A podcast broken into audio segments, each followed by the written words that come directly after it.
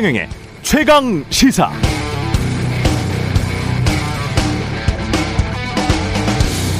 선거는 이기기 위해서 하는 것입니까? 아닙니다. 그건 뭐 특정 정당, 특정 후보들 생각일 뿐이고 민주주의 선거는 특정 후보의 승리를 위해서 존재하는 게 아니죠. 이 나라를 위해서 한국이라는 민주 국가를 위해서 존재합니다. 마찬가지 똑같습니다. 선거 토론은 특정 후보가 이기기 위해서 하는 게 아닙니다. 민주주의 선거에서 토론하라고 하는 이유는 국민 때문에 유권자 때문에 하라고 하는 것입니다. 외견상 이기고 지는 것보다 토론 통해서 상대방 생각을 좀 잘 듣고 내 생각도 정리가 됩니다. 토론을 하다 보면 유권자들의 판단을 구하는 공적 담론의 과정으로서 중요하기 때문에 토론하라고 하는 것입니다. 본질을 좀 망각하지 않았으면 좋겠습니다. 비호감 대선 극복하려면 토론 늘리고 수준 높여야 지난 28일자 동아일보 사설 제목인데요. 저도 전적으로 동의합니다.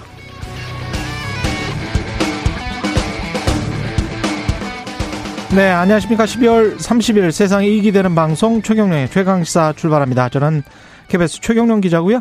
최경령의 최강시사 유튜브에 검색하시면 실시간 방송 보실 수 있습니다. 문자 참여는 짧은 문자 50원, 긴 문자 100원이 드는 샵 9730 무료인 콩 어플 또는 유튜브에 의견 보내주시기 바랍니다. 오늘 1부에서는 더불어민주당 선대위의 정철 메시지 총괄과 함께 이재명 캠프에서의 슬로건 캐치프레이즈에 대해서 이야기 나눠보고요. 2부에서는 국민의힘 신지의 새 시대 준비위원회 수석 부위원장 만납니다.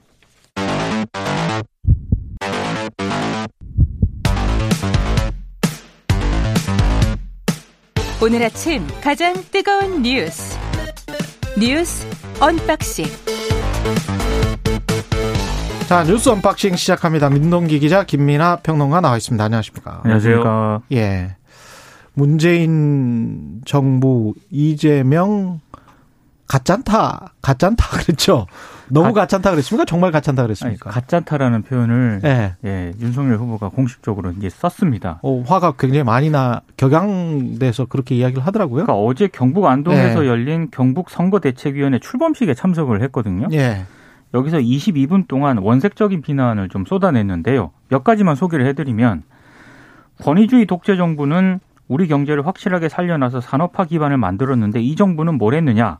무식한 삼류 바보들을 데려다 정치에서 나라 전부 망쳤다.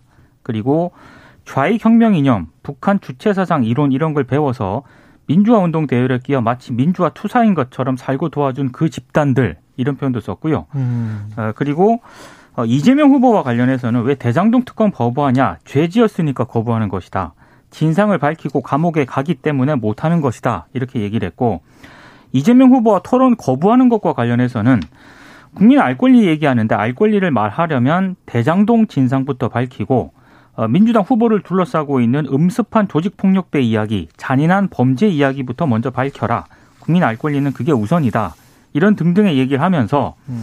제가 이런 사람하고 토론해야겠느냐 어이가 없다 너무 가짠타 이렇게 표현을 썼습니다. 이런 사람하고 토론해야 되겠느냐? 아, 왜 이런 발언을 했느냐? 뭐 가짠타. 언론, 예, 언론 언론들 분석을 보니까요. 예. 최근 지지율이 하락하고 있지 않습니까? 음. 그래서 반문을 기치로 한 대여 이념 공세를 좀 강하게 편 것이다라는 해석이 하나 있고 또 하나는 지금 박근혜 전 대통령 사면과 관련해서 보수 특혜 지역 민심을 다잡기 위한 것이다. 내일 이제 박근혜 전 네. 대통령 사면이 되거든요. 예. 이런 해석도 나오고 있는 그런 상황인데 이런 전략이 좋은 전략인지는 잘 모르겠습니다. 일단 확실히 집토끼들에게 어, 좀 어필을 하자라는 기본적인 이런, 이런 생각인 것 같아요. 음. 근데 굉장히 메시지가, 아, 뭐랄까요. 이제 바람직하지 않은 부분들이 많이 있는 게, 어, 지금도 이제 방송에서 이렇게 100%다 이거 소개할 수 있는가 약간 갈등, 갈등되는 그런 표현들이 있거든요. 몇 가지만 추렸습니다. 네, 네. 아슬아슬합니다. 그래서 이게 뭐 후보들이 공... 서로 간에 토론하거나 상대방을 향해서 가짠타라고 하는 직접적으로 말한 적이 있었나요? 한국 모르겠습니다. 전 기억, 기억 에는 없는데 사상 매우 네. 이례적인 네. 발언입니다. 그러니까 이정희 후보가 과거에 박근혜 후보랑 토론을 양자 다자 토론을 할 때 이정희 후보가 잘한 것 같았지만 박근혜 후보에게 지지가 싹 쏠렸었거든요. 그걸 한번 복귀를 해봤으면 좋을 것 같아요. 이정희 후보의 태도가 어때서 그랬었는지에 관해서. 예. 그건 적어도 이제 토론 자리에서 한 얘기고 음. 이거는 토론을 거부하면서 한 얘기라 또 다를 수도 있어요. 예. 근데 어 가짠타라는 표현은 뭐 제가 사석에서 네. 예. 친구들하고 싸울 때도 잘 안 하는 표현이 술 먹다가 네. 할수 있는 표현 네, 정도죠. 이 가짠타라는 표현 나오면 네. 그때부터는 멱살 잡는 건데 근데 이제 아무튼 이런 예. 표현까지 쓴 것은 어쨌든 지금 말씀드렸듯이 국면이 안 좋습니다. 윤석열 후보가 전반적으로 이 김건희 씨 문제에 대한 대응이나 이런 것들이 꼬이면서 이 보수 유권자들 내에서 이제 불안한 후보다라는 여론이 좀 커져 있는 상황이고 그리고 박근혜 전 대통령 사면이나 이런 것들이 이어지면서 지금 대구 경북에서 뭐 일시적이라 일시적인 여론의 흔들림이라고 저는 보는데 어 문재인 대통령의 이제 그 국정 수행 지지율이 소폭 올라간 상태고 그러다 보니까 윤석열 후보의 이제 정치 행보의 가장 큰 배경을 지금 제공하고 있는 정권 교체 여론이 흔들리고 있어요 지금 일부. 예. 그래서 보수 유권자 내에서 이렇게 내외로 흔들리고 있는 상황이기 때문에 집토끼들부터 일단 콘크리트로 만들어 놓고 이제 다시 중앙 공략을 해야 된다라는 계산인데 저는 이제 그런 전략이라고 한다면 그래도 이제 메시지 관리가 제대로 됐어야 되는데 제가 볼 때 상당히 어제 특징적이었던 것은 윤석열 후보가 이 선대위 이제 이거 출범식에 가서 이제 원래는 준비했던 원고가 있었습니다. 근데 음. 이것을 보지 않고 어 내가 즉흥적으로 얘기를 하겠다라고 쏟아낸 얘기가 이제 이런 얘기들이에요. 안보가 중요한데 지금 종전선언 해가지고 우리 뭐 앞마당을 열어주는 것이냐 사회주의를 하겠다는 것인지 뭔지 국민들이 알아야 된다. 뭐 사회주의 얘기 나오고 뭐 주체사상 음. 얘기 나오고 평소에 하는 생각이 아닌가 이게 그런 후보가 네. 그런 생각이 들 정도의 그런 이제 맥락인데 만약에 이게 후보가 평소 하는 생각이라고 하면 앞으로도 뭐 이런 전략으로 가야 되는 거 아닌가 이런 생각이 들 정도예요. 근데 계속 이렇게 얘기를 어 하는 게 뭐 도움이 될지 안 될지 모르지만 이게 본질이라면 또 국민들이 뭐 그 본질을 알아야 되는 거 아니겠습니까? 예.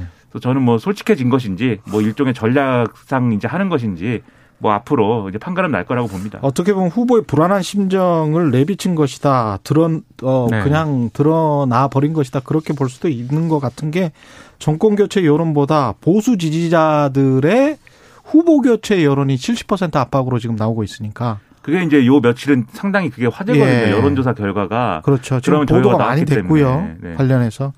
그런 것들이 굉장히 좀 심정을 건드리지 않았나 그런 생각도 듭니다. 이재명 그, 캠프는 새 슬로건이 나왔는데 이따가 정철 메시지 총괄과 이야기를 하니까요. 이거는 뭐 이야기할 필요 없을 것 같고요. 어, 이낙연 대표, 이낙연 전 대표 같이 지금 계속 동행 하고 있습니다. 어제 이제 신복지 행사로 이낙연 전 대표하고 동행을 이재명 후보가 예. 이제 시작을 했는데요. 두 사람이 함께한 첫 외부 공식 일정입니다. 그래서 이런저런 좀 공약을 발표를 했는데 특히 신복지위원회 쪽에서는 그 국제노동기구 이른바 102호 협약 비준을 1호 공약으로 발표를 했거든요. 이게 이게 102호 협약 같은 경우에는 이를테면 뭐 아파서 쉬는 경우 소득의 일부를 보전해주는 상병 수당이라든가 연금, 산재급여와 같은 9개 사회보장급여의 최저 적용 범위 급여 수준을 이제 제시를 한 건데 이걸 이제 도입을 하겠다라고 이제 공약을 발표를 했고요. 어, ILO 이 102호 협약 같은 경우에는 52년 채택을 했는데 우리 정부는 현재까지 이걸 비준하지 않고 있는데 음. 이걸 이제 도입을 하겠다라는 그런 공약을 발표를 한 거고 그리고 어제 이제 이재명 후보의 일정 가운데 조금 이제 언론들의 주목을 받았던 거는 부동산 정책에 굉장히 집중하는 그런 모양새를 보이고 언론 있습니다. 부동산 좋아해요. 예. 특히 이제 윤석열 후보 지지율이 하락하고 있지 네. 않습니까? 네. 무슨 정책 중에 부동산 정책만 하면 무조건 써. 그런데 이제 네. 이렇게 약간의 그 태세 전환이라고 해야 되나? 네. 이를테면 뭐 양도소득세라든가 종부세 부담 경감을 하겠다라고 얘기를 했지 않습니까? 어제는 취득세를 완화하겠다. 이렇게 얘기를 했거든요. 이재명 후보가? 네. 예. 그러니까 주택 실수요자의 취득세 부담을 낮추겠다. 보유세는 적정 수준으로 높이고 음. 거래세는 낮추는 게 부동산 세제 원칙이다라고 얘기를 했고요. 생애 최초 주택 구입자의 취득세 50% 감면 혜택 기준은 지금 수도권은 4억인데 이거 6억으로 올리겠다고 얘기했고 취득세 최고 세율 3% 부과 기준도 역시 현행 9억에서 12억으로 올리겠다. 그래서 세부담을 낮추겠다. 이렇게 강조를 했습니다. 그러니까 일단 요 두 개에 대해서 말씀드리면 이제 이낙연 전 대표가 이제 공약했던 그런 바를 이제 좀 이렇게 흡수를 해가지고 민주당의 이제 원팀 기조를 살리면서 이낙연 전 대표의 어떤 목소리나 이런 걸 같이 키워준다 이런 전략은 이제 선거 공약으로는 이해가 되는데 이제 공약들끼리의 어떤 좀 수미에 관한 또 이런 좀 로드맵을 다시 또 잘 다듬어야 될 필요가 있어요. 왜냐하면은 결국 삶의 질을 높이기 위해서는 지금 일부 이제 일부에 들어가 있습니다. 뭐 현금성 복지를 이제 늘리는 것도 포함되어 있지만 전반적으로 이제 복지에 이런 것들을 늘려야 되는데 이게 또 이재명 후보는 기본소득이나 이런 것도 같이 공약을 하고 있잖아요.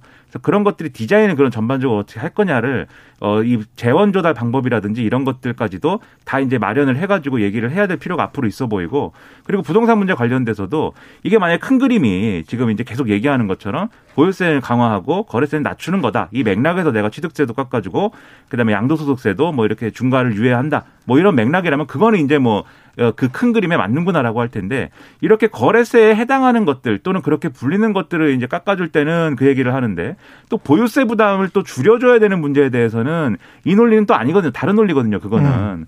그래서 이런 부분들이 뭐 수밀관하게 이제 유권자들에게 아 이재명 후보는 저런 방향의 어떤 걸 하는구나 이게 인식이 돼야 되는데 그렇다기보다는 사람들이 필요하다고 말하는 걸 지금 다 해주려고 하는구나 어, 선거에 유리하다고 하면은 다 하겠다는 거구나 이런 인식이 될 수도 있는 거기 때문에 음. 이건 디자인을 뭔가 제대로 잘 해가지고 얘기를 앞으로 했으면 더 좋을 거다라는 생각이 듭니다. 제가 사실은 2년 전, 3년 전부터 경제 쇼를 할 때 양도세를 한시적으로 유예해야 된다라고 한 세 번 정도 오프닝에서 이야기를 했고 이미 책에서도 썼기 때문에 아시는 분들이 있을 겁니다. 근데 이제 비슷한 정책을 두 당의 후보가 다 내놨기 때문에 지금 시점에서 부동산을 바라보는 거는 시점은 조금 지금은 달라졌어요. 왜냐하면 지금 현재 시점은 충분히 가격 하락을 예상할 수 있는 시점이고 금리 인상 시점이기 때문에 다음 정부의 정책이 세금 때문에 그러니까 세금을 어떻게 해서 부동산의 가격이 어떻게 될 것이다를 생각하는 정책인 건지 음. 부동산 가격에 관해서 생각을 하는 건지 아니면 세금만 그냥 깎아주겠다는 건지 이걸 잘 모르겠어요. 근데 그렇죠. 이제 부동산 정책은 그래도 좀 하향 안정화 쪽으로 가는 게 국가 경제를 위해서는 가장 바람직하지 않나. 그렇죠. 이거는 다 consensus가 있는 거 아닙니까? 네, 폭락은 음. 폭락은 안, 하, 안 한다고 하더라도 네네. 폭락은 못 한다고 하더라도 그래서 조금 조금씩 안정화 시키는 게 굉장히 좀 근데 하향 안정화돼야 되겠죠. 음. 좀 내려가야 되는 거는 확실한데 그쪽으로 방향을 맞추기 위해서 이렇게 한다는 그런 일, 어떤 일관된 메시지가 있어야 될 것 같아요. 근데 그렇죠. 그거는 아닌 것 같습니다. 지금 이재명 이재명 후보는 그냥 뭔가 좀 깎아준다 계속. 그런 그렇죠. 것 같아요. 어떤 신문은 감세 경쟁이라고 지금 표현할 예. 정도예요. 예, 네. 윤석열 후보도 마찬가지고요. 국민의힘은 내용 수습이 지금 될 것 같습니까? 어떻습니까? 네, 지금 얘기가 다릅니다. 네. 김기현 원내대표 같은 경우에는요, 어제 여의도 당사에서 회의 끝난 뒤에 어, 지금 이 갈등과 관련해서 잘 될 거다라고 얘기를 했거든요. 근데 이준석 대표는 갑자기 또 어제 이런 얘기를 했습니다. 자다가 악몽을 많이 꾸는 것이 털이 깎인 메모다 하나가 자신을 자꾸 쫓아온다.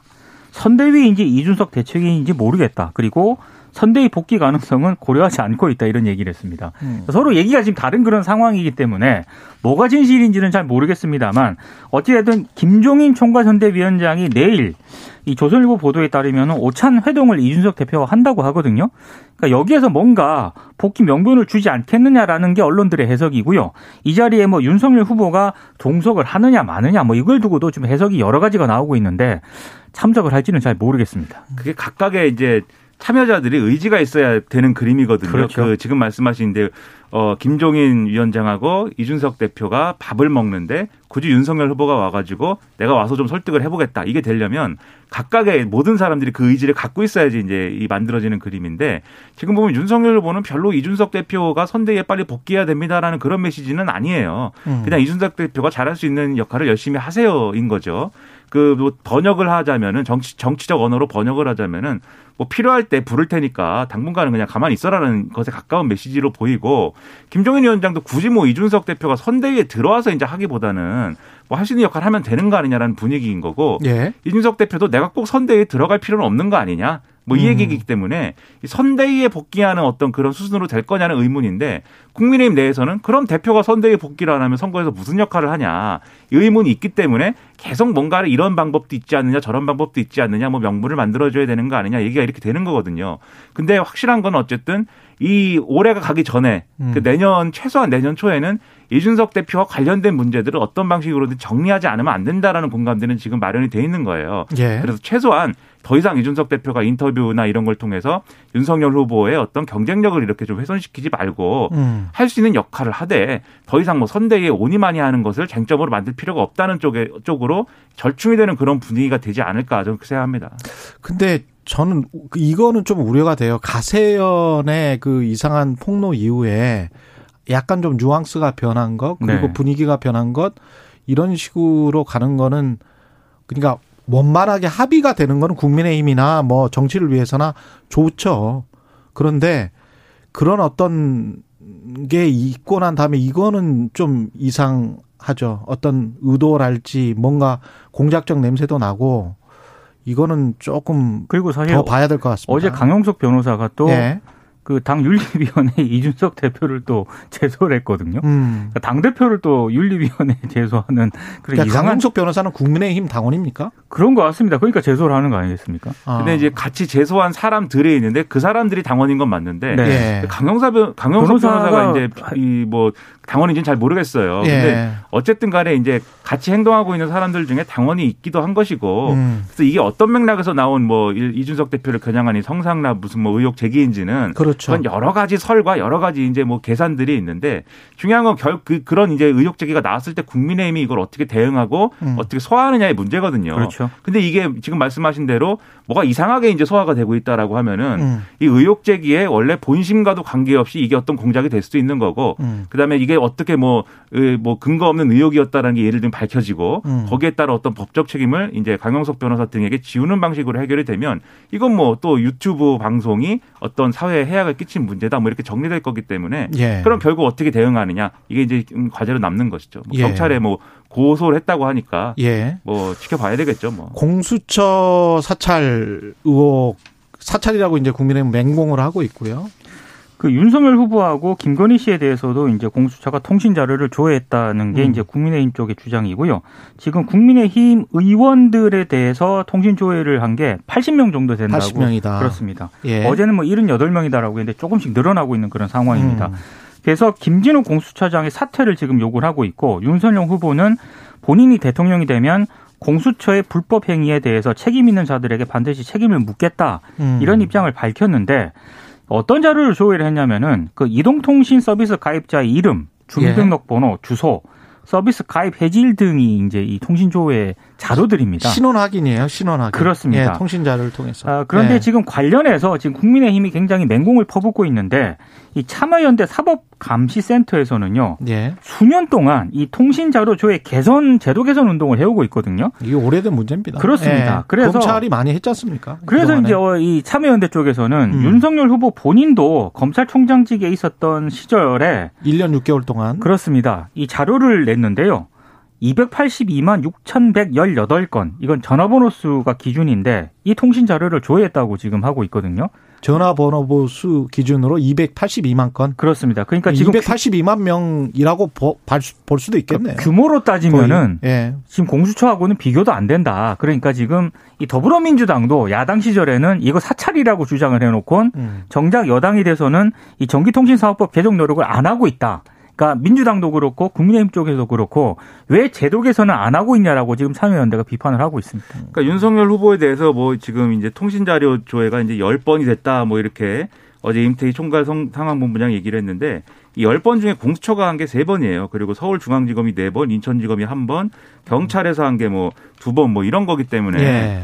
그냥 일상적으로 하는 겁니다. 이제 뭔가를 수사를 하기 위해서. 이제까지는 그랬는데. 그렇죠. 예. 근데 저도 과거에 이게 예. 문제가 지난 정권에서도 이제 크게 문제가 한번 됐기 때문에 음. 이 통신자료 조회를 수사기관에 했을 때 당사자한테 했다고 알려주지도 않고 그렇죠. 왜 했는지도 기록이 없고 예. 내가 굳이 통신사에다가 내가 이 조회가 됐습니까라고 물어봐야 가르쳐주는 이런 것도 부당하기 때문에 음. 그렇기 때문에 이거는 제도적인 보완을 해가지고 최소한 본인에게 통보가 되게 해주든지 그렇죠. 이유를 알려주든지 이런 거를 해야 된다고 주장을 했거든요. 다들. 음. 근데 거기에 대해서 지금 말씀하셨듯이 손 놓고 있었던 데다가 그동안 검찰, 경찰 수사기관들은 우리가 수사를 잘하기 위해서 이런 것들이 필요한데 이런 걸 못하게 하고 절차를 복잡하게 만들면 수사를 제대로 할 수가 없다라고 주장을 해왔고 그거는 윤석열 검사가 몸담았던 검찰도 마찬가지였습니다. 음. 본인이 검찰총장일 때도 그렇고요. 그런데 그래서 저는 이번 기회에 윤석열 후보가 내가 당해보니까 음. 아 이게 문제가 뭔지 알겠다. 기분 나쁘더라. 네, 이거 예. 제도를 어, 제도를 바꿔야 된다. 예. 이제 우리 검찰도 이렇게 제도를 개선하자는 목소리 받아들여야 된다라고 얘기를 했으면 되면 음. 저는 오히려 이제 사회에 어떤 설득력이 있죠. 그렇죠. 예. 생산적으로 얘기가 갈 수 있는 건데 게슈타포라고 하지 않습니까? 음. 공수처는. 그러면 이제 윤석열 검찰총장도 게슈타포의 어떤 그 수장 같은 그런 존재처럼 보일 수가 있어요. 280만 건을 1년 6개월 동안 했으니까. 그렇죠. 예. 이게 자기 부정이 될 수 있는 메시지인데 이렇게 하지 말고 생산적인 방식으로 문제를 제기하는 게 이 사회에도 좋고 선거에도 좋고 여러모로 좋을 것이다. 저는 그렇게 생각합니다. 네. 뉴스 unboxing 민동기 기자 김민아 평론가였습니다. 고맙습니다. 고맙습니다. KBS 일라디오 최경영의 최강 시사 듣고 계신 지금 시각은 7시 40분입니다. 오늘 하루 이슈의 중심. 당신의 아침을 책임지는 직격 인터뷰. 여러분은 지금 KBS 일라디오 최경영의 최강 시사와 함께하고 계십니다. 네, 이재명 더불어민주당 대선 후보 새 슬로건이 공개됐습니다. 나를 위해 이재명. 어떤 의미가 담겨 있을까요? 새 슬로건 만든 정철 선대위 메시지 총괄 전화로 연결돼 있습니다. 안녕하세요. 네, 안녕하세요. 정철입니다. 예. 나를 위해 이재명.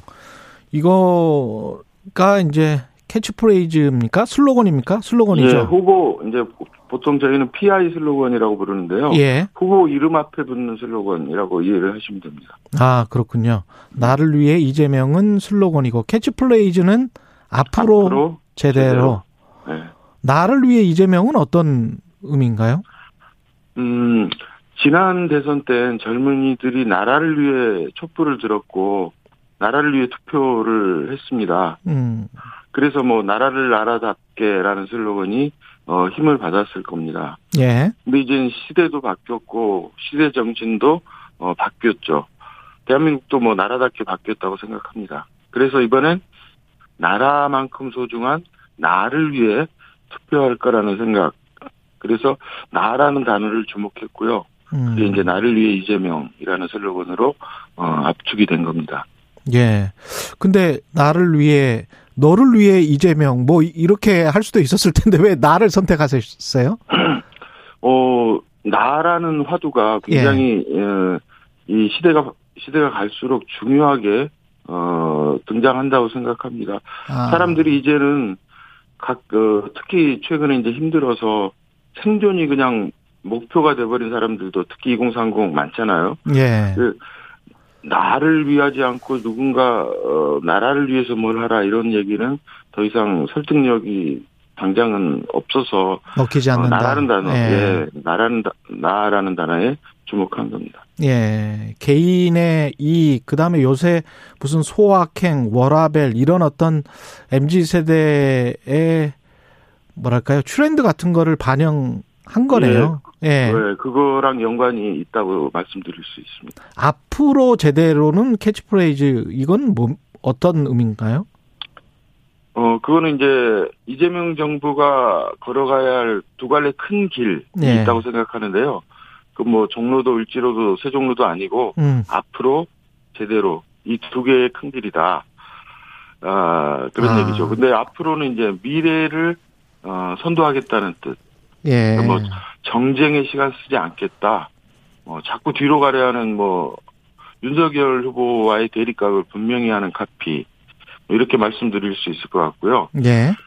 제대로는 이재명답게 하겠다. 뭐 음. 효능감 제대로 보여드리겠다. 국민 불만이 있다면은 뭐 고치겠다, 바꾸겠다, 바로 세우겠다. 뭐 이런 의지를 어 밝히는 그런 음. 카피라고 생각합니다. 그래서 이 앞으로라는 길과 제대로라는 두 개의 길을 한 몸에 붙여서 어 리듬을 살린 카피입니다. 아, 그렇군요. 제가 이좀 카피가 이 카피가 예. 어 이제 노출이 되기 시작하면은 음. 그 우리가 유세장이나 뭐 술자리에서도 어, 네. 앞으로 선창하면 제대로 후창하는 어, 그런 뜨거운 모습 같은 것을 어, 보게 될 거라고 생각합니다. 근데 역으로 생각을 해보면 그뭐 언뜻 그런 생각도 드네요. 과거에는 어 전에는 제대로 못했으니까 앞으로 좀 제대로 해보겠다는 어 어떤 성찰과 반성의 의미도 있습니까? 혹시? 어 앞으로 앞으로 제대로 하겠다가 아니라 앞으로와 제대로 제대로가 음. 독립이 돼 있는데요. 아 독립이 돼 있습니까? 예, 예, 예. 그러니까 이게 지금 붙어 있어서 어, 두, 두 마디로 캐치프레이즈를 쓰기도 하지만 음. 각자 독립적으로 앞으로 캠페인, 제대로 캠페인 이 두 가지가 같이 이제 따로따로 갈 수도 있는 아. 왔다 갔다 할 수 있는 그리고 뭐 이게 이제 확장성이 굉장히 큰 카피라고 생각하는데요. 예. 뭐 경제 앞으로 민생 제대로 뭐 청년 앞으로 기회 제대로 뭐 이런 식으로 어 확장해서 사용이 될 겁니다. 그래서 앞으로 제대로 하겠다는 반성만 담, 담은 어, 슬로건은 아니라는 거죠. 이거는 이런 슬로건이나 캐치프레이즈는 그 어떤 팀이 만들면 후보는 그냥 뭐 알아서 하세요 이렇게 되는 겁니까? 어떻게 되나요? 만드는 과정. 그게 이제 예. 뭐 후보 스타일에 따라 좀 다를 텐데요. 예. 어 저희는 이제 광고 대행사하고 그 김영희 씨 센터 음. 우리는 홍보 소통 본부를 김영희 씨 센터라고 부르는데요. 예. 식구들과 함께 뭐 여러 가지를 고민했어요. 음. 여러 대안을 놓고 치열하게 싸웠는데 어 그거를 이제 압축해서 엊그제 이제 후보한테 이제 보여드렸죠. 음. 근데 후보 반응은 그러니까 보여드리지 않고 알아서 해 뭐 이렇게 하는 후보는 특히 대선 같은 경우에는 없을 것 같고요. 아 그래요? 어. 네. 후보가 직접 보고 오케이를 해야 되는 뭐 그런 보통 그런 과정을 거치는데 예. 그날 후보 반응은 그냥 한마디로 말씀을 드리면 흔쾌히 예. 흔쾌히 네, 흔쾌히 예. 좋네요. 이런 예. 저는 이런 느낌을 받았어요. 어뭐 진짜 마음에 든다 좋다라기보다도 음. 아 이건 전문가에게 맡기겠다 뭐 그런 생각이 강하신 것 같다는 느낌을 받았습니다. 근데 이제 기존 슬로건이 있지 않았습니까? 이재명은 합니다. 네네. 예. 근데 이 새 슬로건은 이게 같이 쓰는 건가요? 그렇게 되면 이재명은 합니다는 그러면 이제는 앞으로는 안 쓰는 건가요? 어, 이재명은 합니다라는 슬로건 많은 사람들이 이제 기억하고 있고, 저는 이 슬로건이 최고의 카피라고 생각합니다. 음. 어, 어, 후보의 실력, 실천, 실적, 이 삼시를 갖춘 후보의 유능함을 유감없이 전달을 했죠. 그래서 지금 이 슬로건에 대한 반응은, 그래, 이재명 똑똑해, 일은 잘해, 뭐 이런 반응. 음. 근데 이제 그게 나 근데 나랑 무슨 상관이야? 똑똑한 게 나랑 무슨 상관이야? 뭐 이런 반응을 낳을 수도 있다는 거죠. 예. 그래서 저희는 그 지점에 주목을 했고 한 걸음 더 가보자. 예. 유능함에 그치지 말고 음. 효능감까지 제대로 한번 전달을 해보자. 라는 생각에서 어 나를 위해 이재명이라는 어 슬로건이 에, 나왔고요. 음. 이게 이제 어 내 밥상을 위해 이재명, 내 출근을 위해 이재명, 내 지갑을 위해 이재명. 뭐 이렇게 음. 어, 내 이야기가 된다는 거죠. 음. 예, 정재영님은 문자를 보내셔서 설명을 들으니까 고, 고개가 끄덕여집니다. 이렇게 말씀을 하셨는데 설명을 못 들으신 분들은 직관적으로 이해가 잘 될까? 가령 뭐 나라를 나라답게 준비된 네. 여성 대통령, 실천하는 경제 대통령, 그 전 프레이즈들 대통령 되신 분들 이 네. 프레이즈를 보면은 이렇게 굉장히 좀 구체적이잖아요. 예, 예, 예, 근데 이거는 약간 좀 추상적인 것 같은데.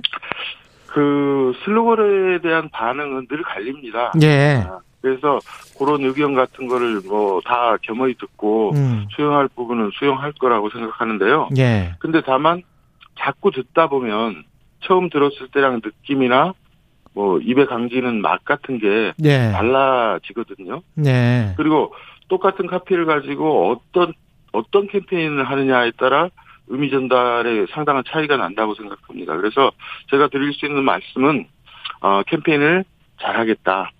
그리고 예. 이 카피들이 늠름하게 살아남을지는 예. 조금 더 어, 지켜봐 지켜봐 달라. 예. 어, 이렇게 말하고 싶습니다. 그 정철 메시지 총괄님은 지금 저 후보들 슬로건을 주요 선거 때마다 많이 맡아보셨고 민주당과 인연이 깊으시죠?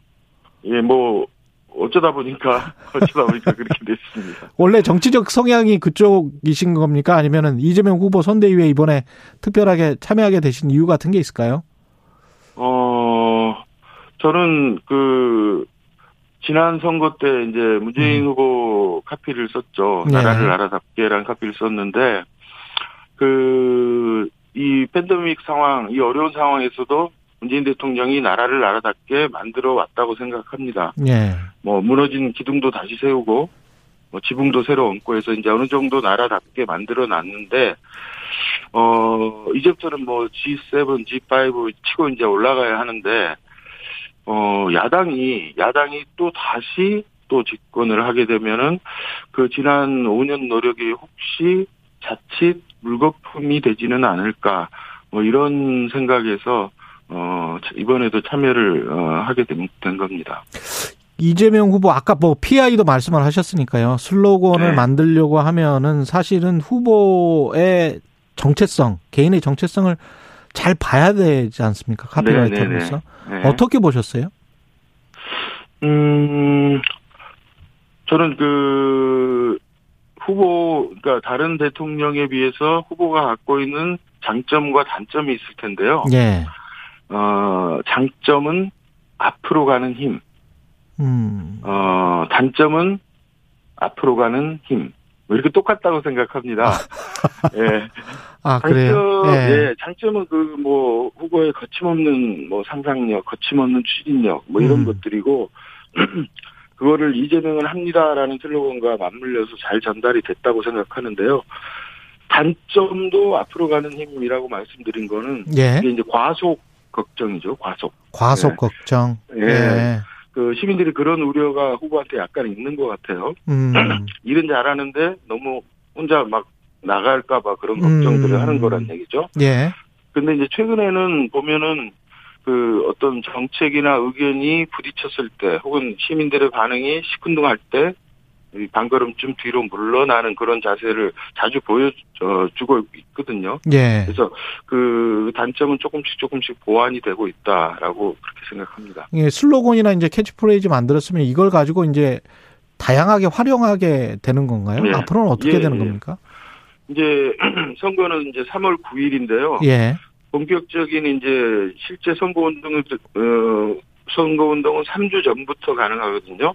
그때는 이제 후보의 뭐 광고나 TV 광고나 이런 것들을 다 할 수 있는데 음. 그 전까지는 어 온라인에서 뭐 SNS나 이런 거를 통해서는 다 열려 있고 실제적인 광고 캠페인은 매체를 타는 광고는 어그 전까지는 이제 불가능하거든요. 예. 그래서 주로 이제 온라인에서 SNS 같은 것을 통해서 이, 이 슬로건 혹은 캐치프레이즈가 사람들 귀에 점점 점점 이렇게 들리고 머릿속에 누적이 되도록 어, 캠페인을 어, 일관된 캠페인을 가져가야겠죠. 예. 어, 그거를 지금 저희는 준비 중입니다. 이제. 알겠습니다. 감사합니다. 더불어민주당 이재명 대선 후보 선대위 메시지 총괄 정철님이었습니다. 고맙습니다.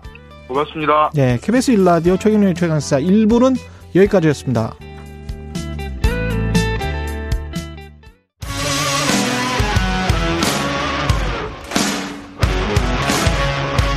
오늘 하루 이슈의 중심 최경영의 최강 시사. 네, 오늘 2부에서는 얼마 전 국민의힘 새시대 준비위원회에 깜짝 합류했던 신지혜 새시대 준비위원회 수석부위원장 만납니다. 지금 스튜디오에 나와 계십니다. 안녕하세요. 예, 안녕하세요. 신지혜입니다. 이 언제 가셨었죠? 한 일주일. 네, 이제 일주일 일주일 정도. 됐죠. 네, 체감상으로는 한 한 달 지난 것 같습니다. 그렇죠. 그 전에는 한국 여성 전, 정치 네트워크 대표였죠. 네, 맞습니다. 우리 녹색당으로 서울시장 후보 나, 나오지 네, 않았었나요? 2018년도에 출마했었습니다. 그렇죠. 제가 한국 여성 정치 네트워크 홈페이지를 가보니까 예, 이제 가장 눈에 띄는 슬로건이 우리는 가부장 정치를 끝내고 눈부신 평등의 시대를 열 것이다. 예, 한국 여성 정치 네트워크는 양당 중심의 가부장 정치에 균열을 낼 수 있는 유일한 정치적 이념은 페미니즘이라고 생각한다. 예. 이렇게 돼 있더라고요. 예. 이런 생각은 아직도 똑같으세요? 네, 여전히 똑같고요. 예. 그런데 이번 선거가 3월 음. 9일 어, 대선이 바로 앞이죠, 코앞이죠. 예. 제가 할 수 있는 최선이 지금 현재 윤석열 음. 후보를 지지하고 힘을 실어주는 일이라는 생각에 다다르게 됐습니다. 한국여성정치 네트워크가 어, 지난 그 만들어지고 그 이후 지금 가장 최근까지 정치계 성폭력 피해자들을 지원하고 또 그들을 위해 싸우는 일들을 했었어요. 예.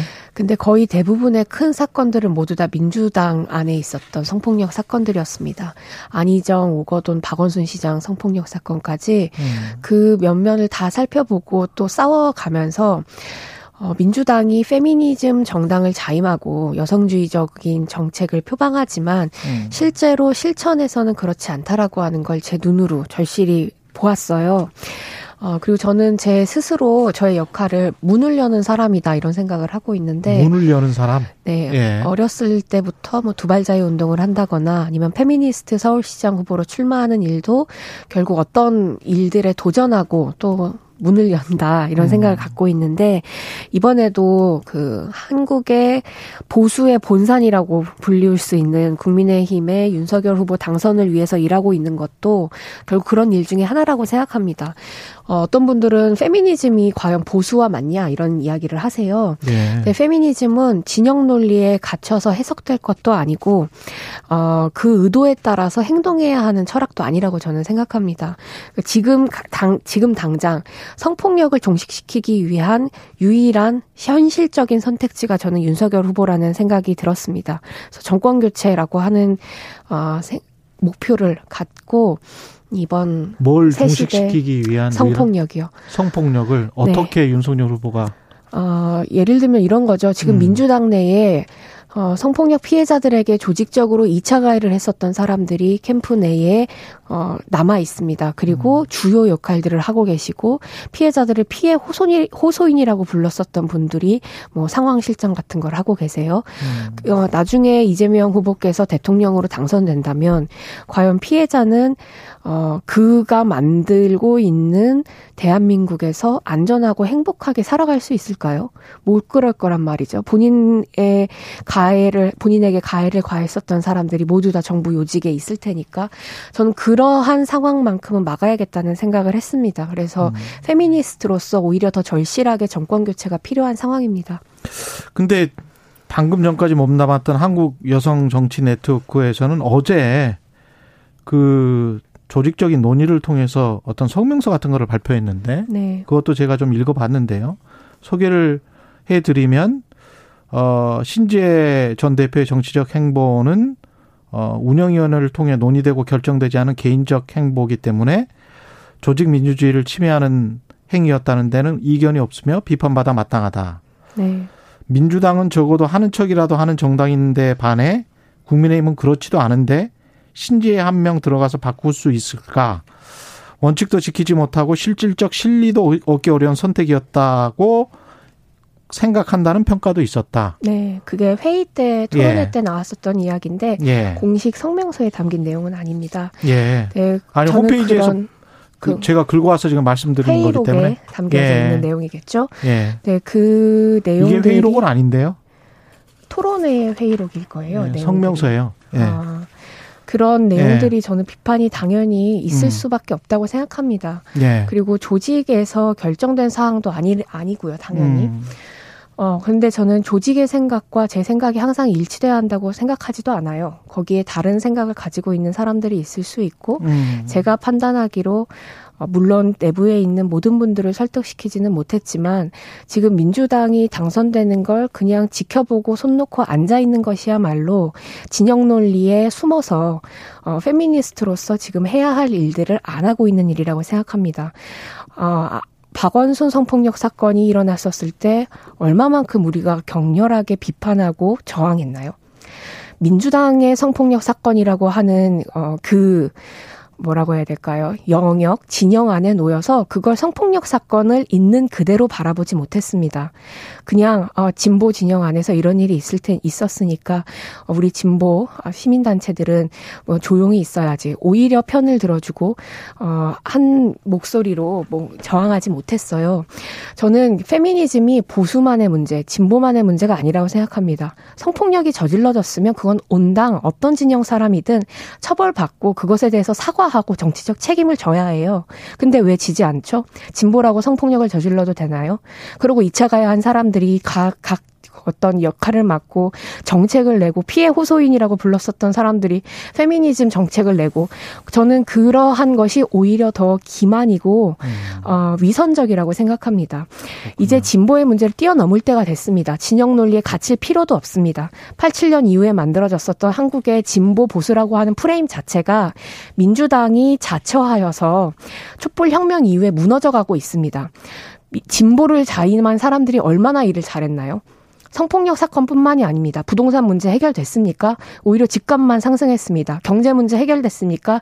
불평등이 이렇게 심각한 적은 없습니다. 교육 문제 해결됐습니까? 조국 사태를 빌미로 우리 모두 다 알고 있죠. 결국 본인들의 자식들이 좋은 대학 가고 빌딩 건물주가 되게 만들기 위해서 결국 어, 문서도 조작했다라고 하는 사실이 나타나는 것 아닙니까?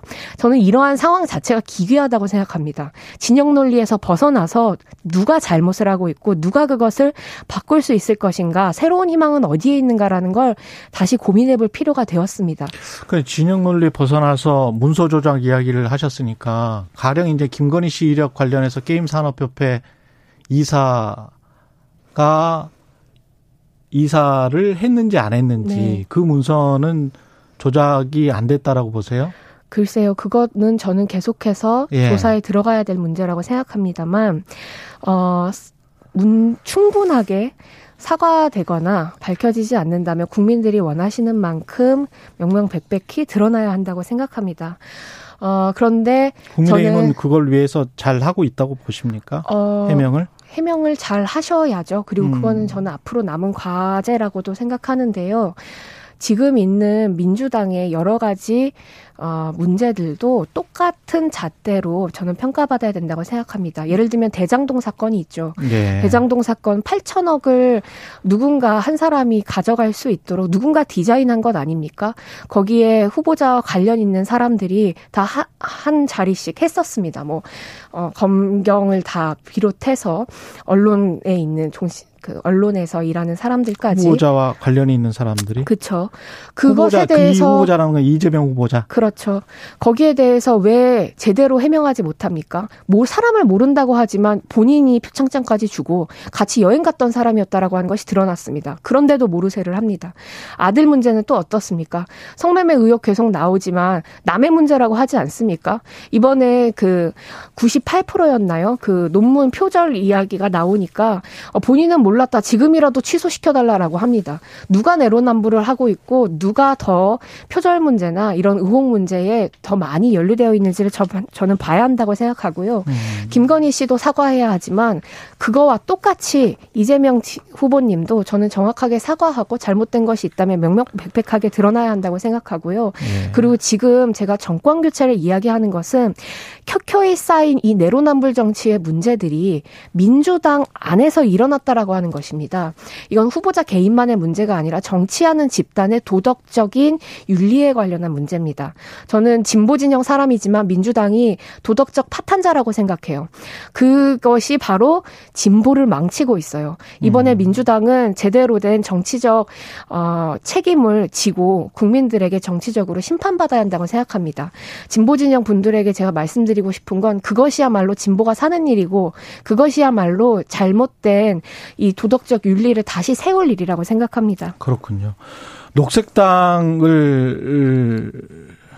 후보로 서울시장에 나왔기 때문에 그때는 이제 탈원전 이야기를 강력하게 했었잖아요. 예. 근데 이제 국민의힘 윤석열 후보는 탈원전은 강도 높게 지금 비판을 하면서 예. 어 원전 2030년까지 신규로 원전 10기 이상을 수주하겠다, 수출하겠다, 그리고 더 세우겠다. K 원전 발전 공약을 내놨는데 네. 어떻게 평가하세요? 저랑 정책이 그리고 비전이 완전히 음. 같지 않습니다. 그래서 제가 국민의힘에 입당하지 않은 것이고요.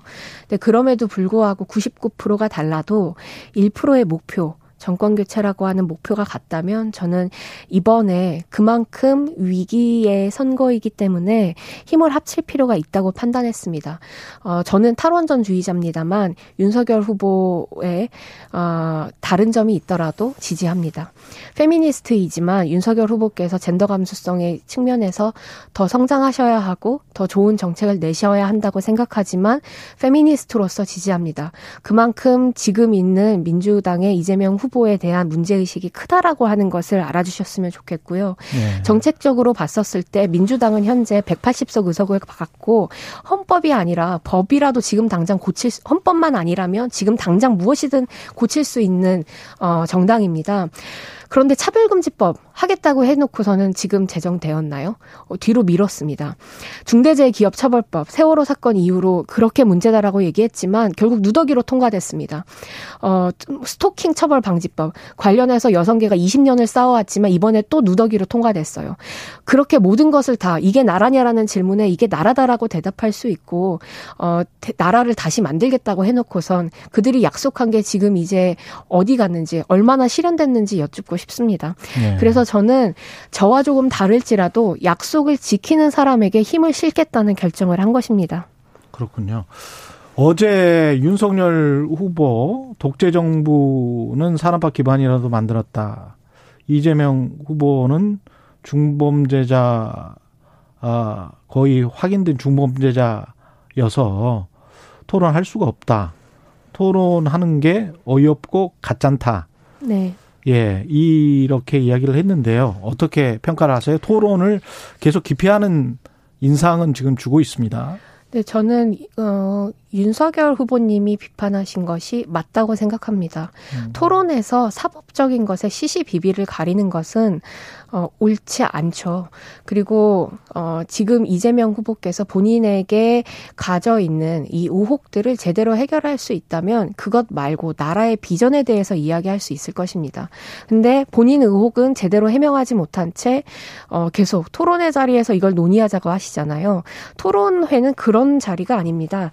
아까 말씀드렸던 것처럼 정책과 비전을 논의하는 자리죠. 근데 범죄 의혹을 갖고 있는 후보자와 어떻게 지금 나라의 운명에 대해서 논할 수 있겠습니까? 범죄 의혹을 그 기소를 당하지는 않았지만 범죄 혐의가 있거나 의혹이 있는 국회의원들도 많잖아요. 네. 그럼 그 사람들은 토론 못 합니까? 토론을 하실 수 있죠. 근데 지금 네. 어 대선 후보의 토론회이지 않습니까? 어, 대선 후보는 대통령이 될 사람입니다. 그리고 여러 의혹들을 후보자 본인이 갖고 있고 대장동 사건은 어, 작은 사건이 아니죠. 굉장히 큰 사건이고 공공 개발을 이용해서 누군가가 이익을 만들었고 그 이익을 정치적으로 이용했을 가능성이 있다라고 하는 의혹이 나오는 것 아닙니까? 모른다, 모른다, 모른다 이것만 이야기하는 것이 아니라 그것에 대한 사실을 사실 관계를 명명백백히 밝힐 필요가 있다고 생각하고요. 토론 토론회는 어, 후보자가 아무리 기피한다고 하여도 할 수밖에 없습니다. 어차피 법정으로 정해져 있는 토론회 횟수는 3회. 그것은 하게 될 것입니다. 그것 이후에 추가해야 할 토론회가 있다면 당연히 내부에서 논의해서 음. 결정하겠지만 토론을 못해서 토론을 기피한다? 어, 저는 그 토론에서 얼마만큼 대장동에 대해 정확하게 얘기할 수 있을지 오히려 이재명 후보님께 궁금합니다. 대장동에 관해서만 토론을 해봐도 좋을 것 같다는 생각이 듭니다. 예. 지금 아까 이제 국민의힘에는 입당을 하지 않았고 새시대 준비위원회에 들어가서 수석 부위원장을 하고 있는 것을 좀 강조를 하신 것 같은데 어 이게 어떤 정계 개편의 출발점이다. 새 시대 준비위원회가 그리고 이준석 대표도 그런 이야기를 했어요. 창당을 하려는 세력이 이 정당 내에 따로 있다. 네. 국민의힘 내에 그 이야기는 들어보셨어요? 네, 어디서 그렇게 뜬 소문이 나는지는 잘 모르겠지만, 음. 어, 지금 선거가 70일도 남지 않았습니다. 음. 어, 지금 창당, 뭐 새로운 정치 누군가는 하실 수도 있죠. 근데 새시대 준비위원회나 국민의힘 안에서 제가 알고 있기로 그런 것들을 고려하거나 생각하시는 분들은 없는 것으로 알고 있습니다. 지금 대선이 코앞인데 계속 생각해야 될 건 어떤 어, 컨텐츠가 윤석열 후보의 정책을 제대로 잘 설명할 수 있을지 어떤 이미지가 필요할지 계속해서 만나면 그런 토론들을 이어갑니다. 어, 저는 이번 대선에 굉장히 절박감을 느끼고 있거든요. 그 박원순, 오거돈, 안희정 성폭력 사건의 피해자분들이 저는 아주 최소한으로 그냥 이 대한민국에서 안전하고 행복하게 살아갈 수 있으면 좋겠어요. 어, 나쁜 놈들은 처벌되고, 어, 피해자들은 숨 쉬면서 있을 수 있다라는 그 메시지만 그 정의만 바로 세워지면 된다는 생각이 있습니다. 네. 그런 절박감을 가진 분들이 저뿐만은 아닙니다. 저는 여성주의자로서 페미니스트로서 그런 생각을 갖고 있지만 또 다른 진보에 있는 분들도 중도에서 활동하시는 분들도 다 그 마음으로 새시대 준비위원회에 있습니다. 창당 말할 시간이 없습니다. 일단 정권 교체가 가장 큰 어, 우선 순위입니다. 윤석열 후보가 정권을 교체를 하면 예. 본인이 생각하는 그런 페미니즘이 구현이 어떤 측면에서 될 것 같고 그런 거를 좀 말씀을 해주세요. 예를 들면 여성 폭력, 가정 폭력 관련해서는 음. 종식시키는데 앞장서실 것을 약속하셨습니다. 예. 어, 그리고 지금 여성들은 여성 폭력, 가정 폭력을 종식 어떻게 시키? 예를 들면 구체적으로? 여성 폭력에서도 여러 가지 문제가 있는데요. 예. 어, 엠번방 방지법이 현재는 어, 필터링과 스크리닝을 중심으로 되어 있습니다. 그러니까 음. 이것을 유포하는 플랫폼에 대한 강력한 처벌이 부족한 상황입니다. 그런 것에 대한 정책적 방법, 그 다음에 가정폭력 같은 경우에는 어, 많은 여성들이 내부에서 남편에게 맞고 혹은 부부, 부부 안에서 부부 강간 같은 것들도 굉장히 많이 일어나고 있는데 네. 이것에 대한 형량이 너무 낮거나 2010년 이후로 어, 부부 강간이 인정이 됐지만 어, 실제 판례들을 보면 제대로 적용이 안 되는 사례들이 많습니다. 그래서 그것에 대한 가이드라인을 만든다는 내용들이 들어가 있고 내부에서 아직 뭐 결정이 된 것은 아니지만 어, 치열하게 만들어 나가고 있습니다. 그러니까 일단 중요한 건 저는 후보자의 방향성과 의지라고 생각하는데 제가 처음 뵀었을 때 저도 우려가 굉장히 많고 고민이 많았는데 보자마자 말씀을 하시더라고요. 그러니까 여성 폭력은 있어서는 안 된다. 내가 그것은 해결하고 싶다. 이런 말씀을 하셨어요. 그래서 그 그리고 초심을 잃지 않겠다라는 그 약속들도 해주셨고요. 물론 제가 어, 그분이 약속을 지키지 않는다고 나중에 뭐 소송을 걸 수 있거나 어, 그걸 받을 수 있는 것들은 아니지만 적어도 지금 민주당의 이재명 후보자가 말은 정책은 그럴싸하지만 결국 지키지 않아 왔었던 과정들을 보면 지금 현실적인 대안 그리고 어, 이분이 검찰총장이 되기 전에 검사로서 계속해서 살아오셨으면서 어떤 정권에 충성하는 것이 아니라 가장 큰 거대 권력에 맞서서 재벌과 맞서서 계속해서 어, 특수부 검사로서 활동을 해오셨잖아요. 전 그러한 삶의 이력들이 이분이 한 약속을 깨지 않겠다. 그리고 네. 누군가에게 충성하는 게 아니라 국민에게 헌신할 음. 수 있는 사람이라고 하는 걸 보여준다고 생각합니다. 알겠습니다. 말씀 감사하고요. 신지의 국민의힘 새시대 준비위원회 수석 부위원장이었습니다. 고맙습니다. 예, 고맙습니다. 공정, 공익, 그리고 균형. 한 발짝 더 들어간다. 세상에 이익이 되는 방송. 최경영의 최강 시사.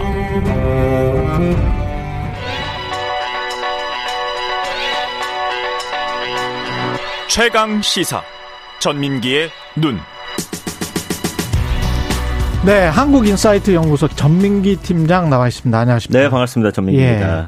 오늘의 주제는 2021년을 관통한 빅데이터 키워드 탑3네요. 네. 예, 전부 다 볼 수 있겠네요, 오늘. 그렇죠. 예, 예, 아마 예 상들 가능하실 수 있는데 예. 3위부터 만나 볼까요? 음. 3위는 투자입니다. 올해 주식, 코인, 부동산 이야기만 아, 투자가 3위밖에 안 돼요. 네. 네. 830만 건인데 근데 이제 여기서 네. 세부적으로 네. 들어갈 수 있겠죠. 특정 코인 이름이라든지 그렇죠. 그렇죠. 이날 이제 뭐 주식의 어떤 기업 이름들 같은 것까지 사실 합치면 그거 훨씬 많겠죠. 굉장히 네. 많습니다. 근데 이제 언급량이 가장 많았던 때를 보니까 3, 4월이더라고요. 3, 4월에. 그때 이제 뭐 계속해서 사실은 금리 상승 뭐 테이퍼링 이야기가 쭉 네. 나오면서 뭐 그때 이제 기사를 보니까 이자 부담이나 뭐 빚투 panic buying 뭐 이런 이야기들 쭉 나오면서 뭐 투자 리스크에 대한 고민들 좀 가장 컸던 시점이 이때여서 그런지 언급량이 음. 가장 높았고요. 예. 감성어 자체는 44.3 대 50.9. 그러니까 사실은 이 감성어 뭐. 네, 그렇습니다. 예. 그래서 뭐 손실, 망하다, 우려 뭐 이런 단어들 사이에 돈 벌다, 성공, 좋다. 그러니까 투자해서 성공하신 분들은 좋은 거고 아닌 음. 분들은 뭐 좋지 않은 건데 이게 이제 유튜브로 넘어가게 되면은 엄청나요. 그 반응 자체가 동영상 수만 이 세 개 키워드로 21만 개고요. 예. 뭐 비트코인이나 뭐 이더리움 이런 것까지 쭉 합치면 수백만 개가 되더라고요. 그리고 음. 이세 가지 키워드로만 조회수가 19억 3천만 건. 예. 네, 그러니까 사람들이 얼마나 많이 받는지를 음. 알 수가 있습니다. 그러니까 그야말로 이제 투자의 시대가 정말 왔네요. 맞습니다. 예. 예. 그래서 인기 동영상들 보면 이 세 가지 키워드의 영상들이 골고루 들어가 있는데 첫 번째는 주식으로 밥 먹고 사는 사람들이 만든 투자 정보 서비스 뭐 이렇게 해가지고 이제 어, 아, 어떻게 하면 돈 벌 수 있는 방법이 혹시라도 있을까 해서 쭉 찾아 그렇죠. 들어가셨던 네. 것 같아요. 이게 거의 천만 건 가까운 조회수가 나왔고요. 음. 그다음에 빵빵한 해외 주식 생활. 사실 음. 올해 이제 해외 주식에 대한 관심도 그렇죠. 어마어마하게 높아졌죠. 해가지고 그렇죠. 네. 거기에다가 뭐 시세보다 저렴한 매물 쉽게 찾는 방법해서 이제 부동산 찾는 방법까지 신기하게도 이 세 가지가 영상 수 1, 2, 3위를 기록하면서 골고루 아. 포진이 되어 있는 그런 한 해였습니다. 예. 예. 코로나가 그 다음에는 2위였고. 네. 예. 그래서 1,500만 건 정도 되는데 작년 동기간 대비해서는 이게 무려 61%나 감소한 거예요. 그렇군요. 네. 이제 뭐 아. 뭐 코로나 생활 속에서 작년에 1위였거든요. 이제는 대충 알겠다. 맞습니다. 예. 그래서 이제 연관어들 보면은 사실은 코로나 관련된 이야기도 많지만 그 중간중간에 뭐 경제나 여행, 뭐, 어, 일상 등등의 단어들이 쭉 보여지게 되고요. 감성어도 45.3 대 51.2. 역시나 비슷비슷합니다. 작년 같은 경우는 부정 감성어가 한 7, 80% 가까이 됐었거든요. 음. 이 안에도 보면은 뭐 힘들다, 걱정이다, 위기도 있지만 안전이나 희망, 뭐 요런 단어들이 보여지면서 코로나를 좀 극복하기 위한 그런 모습들 그리고 단계적 일상 회복이 잠시 이제 어, 진행이 되면서 그때 느꼈던 어떤 희망적인 모습들 이렇게 담겨 있어요. 그래서 내년에는 아마 이 언급량은 좀 더 줄어들게 될 것이고 긍정 비율은 조금 더 올라가지 않을까라는 좀 예상을 해봅니다. 이제는 코로나라는 키워드 자체가 그렇게 물론 안 좋은 상황입니다만 부정 비율은 조금씩 낮아지고 있는 그런 음. 모습들로서 이제 보여지고 있고요. 어, 유튜브 반응들도 좀 봐야 할 텐데. 코로나 관련된? 네, 그렇습니다. 예. 보시면은 여기서는 이제 그 가장 많이 봤던 게 뭐 사망자 사실은 언론에서 예. 뭐또 좀 드문드문 강하게 나오죠. 예, 예. 다루는 부분이 있었죠. 그 부분에 대해서 이제 고3 학생 관련 이야기가 이제 예. 좀 많이 언급이 됐고요. 어. 그 다음에 이제 이런 게 있습니다. 코로나 때 사실 다들 뭐 어렵잖아요 자영업자분들 음. 그러니까 코로나 한창 때 오픈해서 월 매출 1억 천 음. 이 영상이 이제 인기가 많았던 거예요. 그러니까 자영업 예. 하시는 분들은 아니 어떻게 나는 이렇게 힘든데 이렇게 음. 잘 되는 곳들이 있나라는 생각에 좀 보셨던 것 같고요. 그 외에는 이제 오미크론 변이 나오고 나서 이게 이제 선물이 될 수도 있다라는 소식이 있었잖아요. 그렇죠. 우세종이 네. 되면서 뭐 증상이 이제 약화되면은 음. 그런 좀 기대감이 크셨던 것 같아요. 그래서 이 관련 보도가 좀 많이 본 어, 이제 기사로서 이제 올라오게 되는데 어쨌든 이 코로나를 대하는 우리의 모습이 그렇죠. 좀 변화하고 있고 이제는 좀 희망을 갖고자 하는 모습들이 좀 많이 보여지고 있습니다. 이거 한 가지만 꼭 말씀드리고 싶은데 예. 코로나 사, 망 소식과 관련해서도 이제 외국 언론에서도 많이 사망 소식을 보도하기는 하는데 네. 한국 언론의 보도와 가장 큰 다른 특징이 뭐냐면 음. 한국 언론은 이게 이제 과학적으로 증명이 안 됐잖아요. 뭐 그렇죠. 뭐 부작용이든 예. 뭐 그냥 사망을 한 것이든 어 이제 관련해서 이제 한 사람의 삶을 회고해보고 그러면서 가족들을 애도하는 마음이 있고 그러면서 좀 따뜻한 시선이 있거든요. 네네. 근데 이제 분노나 한이 있어요. 음. 그 언론에 네네. 그리고 이제 적대감 같은 게 있거든요. 음. 근데 그런 것들을 계속 그 남발하게 되면 사회가 분노를 통해서 어 저도 이제 그런 기사를 많이 써왔던 입장에서 보면 네. 좀 반성을 하게 되더라고요. 음, 그러니까 좀 예, 소진이 되는 느낌. 네, 네. 이게 이거를 앞으로 나가서 이 이 상황에서 이걸 어떻게 합리적으로 풀어보고 그러면서도 돌아가신 분들에 대한 애도도 하고 가족들도 어떻게 보살피고 사회적으로 음, 네. 이런 것에 관한 논의나 이쪽으로 진행되기보다는 음. 그냥 확 화를 내고 마는 것 같은 그런 느낌 있잖아요. 맞습니다. 예. 그게 사실 잘 되는 것보다도 음. 이렇게 좀 불안 심리를 좀 강하게 자극하는 영상이라든지 기사들을 좀 많이 클릭해서 보시는 뭐 심리가 있기 때문에 그렇죠. 이게 좀 많이 보셨던 것 같습니다. 예. 1위는 역시 정치 이야기네요. 와, 대선. 올해 진짜 정치가 뜨거웠던 한 해 같아요. 대선 뭐 그 이후에 이재명 후보, 윤석열 예. 후보 2,200만 건 정도 언급이 됐으니까 뭐 관련해서는 여러 이야기들 나오고 있습니다. 뭐 인물들도 보여지고요. 대선 후보 의 뭐 정책이나 그다음에 어, 언론에서 어떻게 다뤄지는지 그리고 그 안에 있는 의혹들 관련한 이야기들 쭉 나오고 최근에는 이제 어 캠프 안에서의 어떤 어 이런 갈등들 음. 상당히 관심이 높으세요. 예. 그래서 초반만 하더라도 의혹이 굉장히 많이 이제 부각이 됐었는데 의혹은 조금씩 사라지면서 이제는 대선 앞으로 다가온 어, 상황에서 이제 두 후보에 좀 집중하는 모습들이 좀 보여지고 있고요. 예. 그 감성어는 22 25.5 대 71.8입니다. 뭐 정치와 관련해서는 늘 부정적인 게 많네요. 예, 예, 부정적인 게 많습니다. 의혹이나 뭐 범죄나 뭐 비판, 논란 등등의 이야기들이 워낙 많이 또 회자가 됐기 때문이고요. 예. 이제 유튜브 반응 보면은 종여, 동영상 수는 한 만 개 정도인데 음. 조회수가 3억이니까 조, 동영상 수 대비 조회수가 상당히 높다라는 거. 근데 이제 여기서 많이 본 동영상 요즘에 좀 화제가 되고 있는데 어, 그 경제 프로그램에서 3%? 그렇습니다. 예. 그 이야기 가장 많이 다뤄졌습니다. 그냥 3% 같은 경우가 그 전에 인터넷 시대가 처음에 생겼을 때 오마이뉴스가 확 떴잖아요. 2000년대 초반에. 네네. 이번에 SNS랄지 유튜브 시대에 또 3%가 뜨고 있는 것 같습니다. 그렇습니다. 예. 어쨌든 정책이나 이런 이야기에 좀 궁금하셨던 것 같아요. 예, 예, 예. 그런 콘텐츠도 잘 잡은 것 같고요. 예, 맞습니다. 전민기의 눈이었습니다. 감사합니다. 고맙습니다. 예.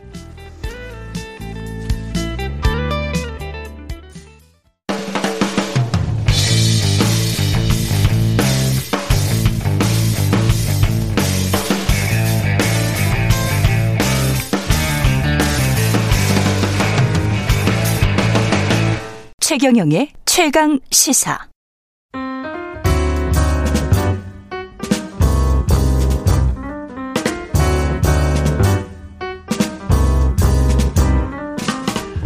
네, 더 나은 미래를 위해서 오늘의 정책을 고민합니다. 김기식의 정책 이야기 식센스 김기식 더 미래연구소 소장 나와 계십니다. 안녕하세요. 예, 안녕하세요. 예, 대입제도 개편 이야기가 나올 정도로 올해 수능이 네, 네. 이상해서 그리고 게다가 이제 뭐 출제 오류가 명확 법원 때문에 네, 이제 네. 명확하게 판별이 된 거고요. 이게 수능에서 출제 오류가 그동안에 아홉 차례나 있었군요. 네, 네. 출제 예. 오류가 빈번히 나오는데요. 예. 뭐 여러 가지 뭐 출제 과정과 검증, 평가 이런 것의 문제를 얘기합니다만 한마디로 얘기하면 변별력을 만들기 위해서 너무 수- 시험 문제를 어렵게 내서 틀리게 만들 문제를 만- 내다 보니까 이런 문제가 생기는 거죠. 이번 음. 문제가 된 문항도 미국의 그 유수의 대학의 그 석학께서 말씀하시기를 고- 한국에서 고등학교 입시 문제에 이런 문제가 나왔다는 게 놀랍다. 아? 이 세계적인 석학이 이런 말을 할 정도의 시험 문제를 내는 것 자체가 난센스인 거죠. 그러니까 지식 자랑된 것 같아요. 예, 예. 그러니까, 그러니까 지금 음. 죄송합니다. 제가 원래 평소에는 음. 그 나이, 고향, 뭐 출신 학교, 학번 이런 거 절대 안 묻는 사람인데 오늘 방송 때문에 말씀드립니다만 예. 제가 서울대학교라는 데를 나왔는데요.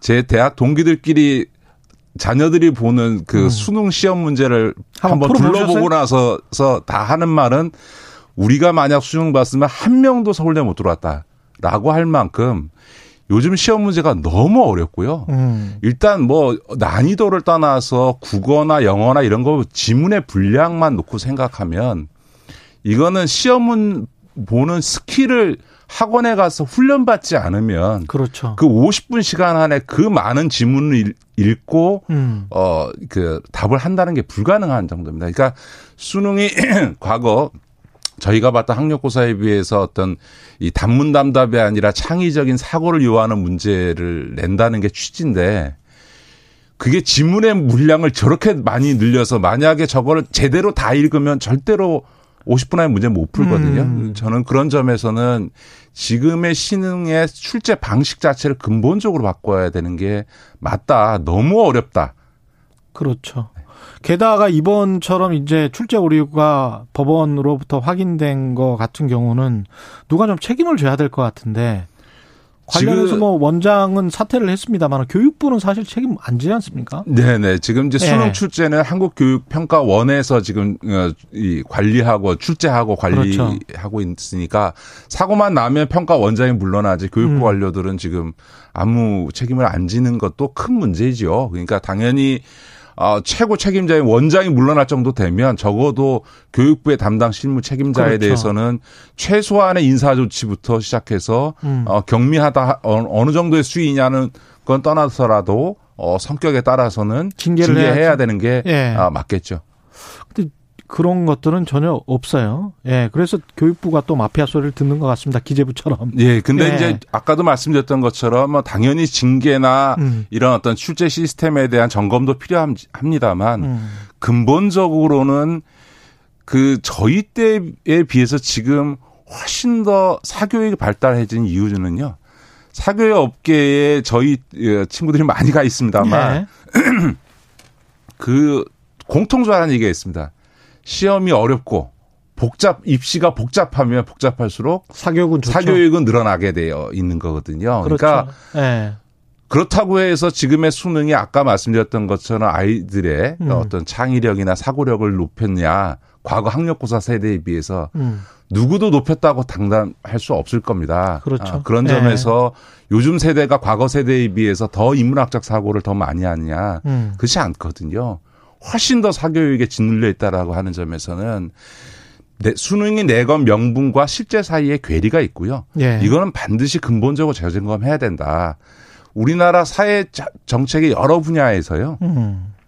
정책의 목표와 현실 간의 괴리가 발생한 경우들이 많은데 유독 교육 분야는 그런 괴리가 확인됨에도 불구하고 가장 개혁되지 않는 그렇죠. 어, 영역이다. 이 말씀을 드리고 싶습니다. 근데 이제 이 이야기 할 때마다 그러면 수시를 몇 프로 할 거냐, 정시를 몇 프로 할 거냐, 앞으로 정시 모집 비율을 40% 음. 이상으로 확대하겠다. 뭐 이런 이야기만 하잖아요. 네, 네. 근데 옆에서 이렇게 쭉 지켜본 바로는 정시를 확대하든 네. 수시를 어떻게 확대하든 그 관련된 사교육과 그리고 잘 사는 지역의 학생들이 특정 특목고나 이런 쪽에서 더 많이 가는 거는 뭐 이게 막아지지 않는 거 아닙니까? 그렇지 않습니다. 그 예. 지금 최 기자께서는 예. 그 일반고 학생에게 수시하고 정시 중에 뭐가 더 유리할 것 같습니까? 아니 그렇게 수시나 정시 말고요. 94년도에 수능이 들어오기 전에 네, 네. 전에 상황을 살펴보면 제가 나온 곳은 이제 지역에 있는 고등학교란 말이죠. 근데 거기에서는 엄청나게 많이 들어갔었어요, 사실. 예, 맞습니다. 그러니까 예. 사실은 아까 제가 죄송합니다만 제가 예. 서울대학교 나왔는데 저희 과의 3분의 1 정도는 본인이 스스로 아르바이트 하지 않으면 학교를 다닐 수 없는 정도의 경제적 형편이 있는 가정에서 그때는 가난한 지역 예. 학생들 굉장히 많이 갔거든요. 왔고요. 그다음에 강남이나 이런 소위 그 부자 동네 예. 부잣집 어, 자녀는 저희 동기 중에 한 10%가 채 안. 됐습니다. 그런데 예. 지금은 거의 서울대학교의 3분의 2가 우리나라 중산층 이상 강남 지역 출신들이 지금 그거 말씀드리는 어, 거예요. 네, 이렇게 예. 되거든요. 예. 그럼 이런 시스템이 어떻게 와 음. 있냐라고 하는 점에서는 아까도 말씀드렸던 것처럼 사교육의 영향력이 너무 커져서 음. 시험이 어려워지고 입시가 복잡해지니까 사교육의 의- 내 의존도가 높아지고 그 사교육을 감당할 수 있는 이른바 살만한 집 자녀들이 오- 좋은 대학에 많이 들어간 현상이 발생하는 게 하나 있고요. 예. 가장 결정적으로는 특목고 문제입니다. 음. 예전에는 전국에 고르게 공부 잘하는 학생들이 이게 분포돼 있었는데 예. 지금은 시스템이 중학교에서 공부 잘하는 학생들은 다 특목고 자사고로 다 모여지게 되는 현상들이 발생하게 지역 되고 명문고들이 다 없어져 버렸어요. 그렇죠. 지역의 명문고라는 게 다 없어지고 다 특목고 자사고로 음. 집중되다 보니까 이 특목고 자사고가 과거 지역 명문고들의 역을 음. 대체해 버리게 된 거죠. 그러니까 다시 말해서 영재 교육이라든가 특수 목적 교육, 영, 영어라든가 과학 등의 어떤 특수 목적 교육, 영재 교육을 위해서 도입했던 이 특목고가 사실상은 입시기관화 돼버린 거거든요. 음. 그런 점에서 이 특목고 자사고에 가 만들어진 것이 지금 최 기자가 말씀하신 주요 대학교의 특목고 자사고나 혹은 강남 출신들이 예. 절대 비중을 차지하게 어, 저- 되는 절대 비중이에요, 정말. 이런 예. 왜곡 현상을 낳은 원인입니다. 그런 점에서 보면 특목고 자사고를 폐지하고 그래서 전국적으로 음. 고르게 인재가 고등학교를 다닐 수 있게 만들어주는 것. 그 다음에 앞서도 계속 말씀드립니다만 수능을 이렇게 어렵게 내지 말고 음. 과거 학력고사 수준에서 시험 문제를 내서 사교육 의존도를 확 줄이는 것. 음. 세 번째는 입시를 이렇게 복잡하게 하지 말고 단순화시키는 것. 그러면 또 사교육의 의존도가 떨어지거든요. 이렇게 그렇죠. 사교육 의존도가 떨어지게 만드는 것이 입시 개혁에 있어서 저는 가장 중요하다 이렇게 보는 거죠. 친구분들은 싫어하실 것 같은데. 아, 꼭 그렇지 않습니다. 본인들이 느낄 예. 때도 어 사실은 지금의 사교육이라고 하는 것이 너무 심하잖아요. 너무 왜곡돼 있다는 거고요. 수백만 원씩 예. 주고 뭐 컨설팅 받고. 또 하나 지금 그 예. 이 이런 얘기들을 많이 합니다. 수시 학종이 오히려 일반고에게 유리하고 음. 정시를 확대하면 오히려 일반고에게 불리하다라는 주장을 하시는 소위 다- 분들이 계십니다. 이게 음. 근데 주로 어 교, 교직원 노조 등 이 교육 관련 단체에 계신 분들이나 네. 서울대나 교, 이, 저, 교수들이 그런 말씀을 많이 하시는데 예, 서울대 교수분들이 사, 그런 말씀 많이 사실은. 그거는 예. 명백히 통계 조작에 의한 거짓말입니다. 통계 조작이다? 예, 왜냐하면 예. 예를 들어서 서울대학교에 음. 수시에서 일반고 학생이 많다라고 얘기하는 것에 중요한 논거의 통계적 논거는 뭐냐면 그 안에 지역 균형 선발하고 그렇죠, 그렇죠. 사회 배려자 선발이라고 하는 특별 전형 숫자를 포함시킨 겁니다. 음. 그런데 문제는 이 지역 균형 선발 한 해 지금 2021년 기준으로 한 738명, 예. 740명 정도가 입학됐고 음. 전체적으로 사회 배자 그 특별 전형까지 합치면 한 900명 정도가 그 일, 그 선발이 되는데요. 이 제도는 수시 학종이 생기기 전인 참여정부 때 만들어진 겁니다. 음. 학종제도라고 하는 건 박근혜 정부 때 만들어진 거고 예. 이 지역 균형 선발이라고 하는 것은 참여정부 때 만들어진 건데 이 지역 균형 선발이라고 하는 학종 수시와는 전혀 무관한 제도를 마치 수시 학종 때문에 일반고 학생들이 지역 균형 선발을 통해서 많이 들어온 것처럼 지금 통계를 조작하고 있는 거거든요. 아. 다시 말해서 이런 지역 균형 선발이나 사회 그 이 배려자 선발, 예. 사배자 선발을 배제하고 수시 일반 전형과 정시만을 비교하면 음. 정시가 일반고 합격률이 훨씬 높습니다.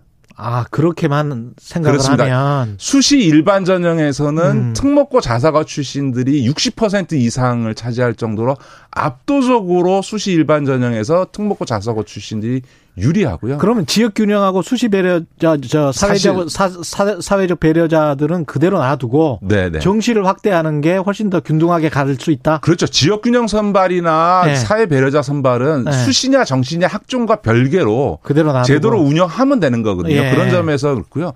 하나 좀 충격적인 말씀을 드리면 음. 우리나라 교육 정책을 주무르고 있는 데가 서울대 사범대 교육학과 출신들이 그렇죠. 대부분인데 그 예. 서울대 사범대 교육학과 고등학교 출신들. 예. 서울대 사범대 교육학과는 100% 수시로 선발을 해왔습니다. 최근에는 어떻게 바뀌었는지 모르겠습니다만 그리고 인문대의 그 어문 계열의 학과들의 거의 대부분이 100% 수시를 했습니다. 서울대가 보통 70몇 퍼센트 정도의 수시 그를 하는데요. 특정 학과는 100%를 했습니다. 그 이유가 뭘까요? 그 사실 엄마 아빠 따라서 외국에 많이 갔다 온 학생들이 훨씬 유리하겠네. 그게 아니고요. 예, 아니에요? 수시 왜 인문대 일부 네. 어문학과 계열이라든가 네. 교- 사범대 교육학과나 이런 데들이 수시로 100%를 뽑아왔냐면 어. 정시를 하게 되면 어. 학교의 학과의 커트라인이 공개됩니다. 아. 소위 그래서- 비인기 학과의 경우에는 어. 정시 선발을 하게 되면 소위 수능 커트라인 점수가 나오게 되니까 음. 이게 당연히 하위권으로 기록될 게 싫어서 아. 100% 수시를 통해서 특목고 자사고 강남 출신들로 신입생을 다 선발해 왔습니다. 음. 이건 뭐 그 과에 계신 분의 증언이니까 음, 음, 음. 뭐 100% 사실이고요. 이런 부끄러운 현실을 그대로 두고 수시와 학종이 오히려 일반고에게 유리하다. 음. 그래서 정시를 확대하면 특목고 자사고 애들에게 오히려 유리하다라는 이런 거짓말을 해서는 곤란하고요. 음. 가장 근본적으로는 2025년이 되면 고교 학점제 실시합니다. 예. 이 고교 학점제를 하게 되면 절대 평가제로 바뀌어야 되고요. 음. 상대 평가가 아니고 왜냐하면 듣는 과목이 다르기 때문에 절대 평가를 해줘야 됩니다. 음. 어려운 심화 과정 수업을 들었을 때는 그 점수에 있어서 훨씬 가점을 줘야 되기도 하거든요. 그래서 어쨌든 절대 평가를 하게 되고 그렇기 때문에 특목고 자사고가 있으면 당연히 특목고 자사고 학생들이 훨씬 유리하기 때문에 고교 학점제 시행과 함께 특목고 자사고가 다 폐지됩니다. 아. 저는 2025년도에 고교 학점제가 전면 시행되면서 특목고 자사고가 전면 폐지되는 그 시점이야말로 음. 대한민국 입시제도 변화에 큰 변곡점이 될 거다. 음. 그러면 좀 달라질까요? 그렇죠. 왜냐하면 음. 특목고 자사가 없어지면 수시로 선발해야 되는 거나 학종 선발을 통해서 특목고 자사고 애들만을 따로 뽑아야 유인 동기가 확 떨어지게 되겠죠. 음. 알겠습니다. 2355님, 사교육질은 높아지고 아이들 머리는 지진나고 사회에서 요구하는 경쟁 구도는 더 높아지고 끝없이 올라가는 난이도. 근데 사회에서 요구하는 그 경쟁 구도로 가르치고 있는지는 모르겠습니다. 허국국님, 대한민국 입시의 장점이자 단점은 수준이 지나치게 고퀄이라는 것. 이미 완성된 학생들을 왜 뽑나요? 김라이언님, 내가 졸업한 고등학교 우리 때 어, 서울대 30명씩 갔는데 지금 한 명 간다고 합니다. 고교 입시부터 잘하는 친구 다 특목고로 가서 그런 아까 말씀을 하셨고요. 올 한 해 정리를 간단하게 뭐 1분 정도밖에 안 남았네요. 소장님 보시기에 올해 가장 잘된 정책, 실패한 정책 한 가지씩만 꼽으면 예, 올해는 예. 정책적으로 보면 코로나와 부동산이 예. 그 모든 정책 영역을 압도한 거죠. 음. 어, 부동산 정책에 있어서의 일부 어, 실패라고 하는 것이 지금 이제 어, 대선에도 지대한 영향을 미칠 만큼 올해 어, 작년 올해 연이어서 지금 부동산이 계속 상승해 오면서 많은 서민들에게 좌절감을 줬던 문제가 제일 크고요. 또 하나는 이, 지난 2년 문재인 정부 어, 하반기는 코로나만 남는 셈이 돼버렸습니다. 음. 그러니까 다만 이것이 한편에서는 문재인 정부로서는 어 아쉬움이 되기도 하겠지만 또 한편에서는 어 K 방역이라고 해서 전 세계적으로 우리가 그래도 코로나 방역 시스템을 잘 운영해 왔던 건데 지금 마지막에 이 사회적 거리두기를 완화하는 with 코로나 정책 단계에서 약간 삐걱거리고 있긴 합니다만 저는 이 부분은 곧 조만간 우리가 어 booster shot들을 다 맞으면서 해결될 것 같고요. 이제 내년도에 전망을 하면 이 역시 이 두 가지에서는 코로나는 누구도 예측할 수 없는 예. 상황인데 저는 누차 말씀드립니다만 코로나의 종식을 기대하기보다는 음. 어떻게 이걸 잘 관리해 가면서 독감과 같이 사는 사회 시스템을 어, 유지할 거냐라고 음. 하는 관점에서 어, 이 코로나 문제를 대처해 가는 게 제일 중요하다 이렇게 보고요. 다만 이 코로나 어, 상황이 우리나라 바이오 산업에 있어서는 획기적인 발전의 계기를 만들어 줄 거다. 음. 한국의 대한민국의 미래 먹거리를 만들어 줄 거다 이렇게 네. 보고요. 부동산은 지금은 이제는 가격의 상승이 아니라 이제 부동산의 급락을 네. 걱정하게 되는. 왜냐하면 음. 다른 게 아니고 어, 부동산 담보 대출을 했던 음. 중산층 이하 서민들에게 있어서는 자칫하면 음. 이 부동산 가격의 하락이 어, 가계부채 문제의 폭발로 나타날 수 있어서 이 점은 특별히 내년도에 어, 관리할 필요가 있다 이 말씀드립니다. 오늘 말씀 잘 들었습니다. 김기식의 식센스 더 미래연구소 김기식 소장과 함께했습니다. 고맙습니다. 네, 고맙습니다. KBS 라디오 최경령의 최강시사 듣고 계신 지금 시각은 8시 47분입니다.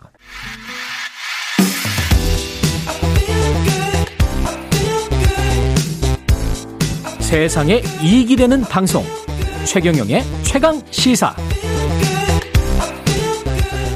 네, 사회적 거리두기를 위해서 되도록 외출하지 말라고 하는데 만약에 집이 없다면 집이 없다면 어디로 가야 될까요?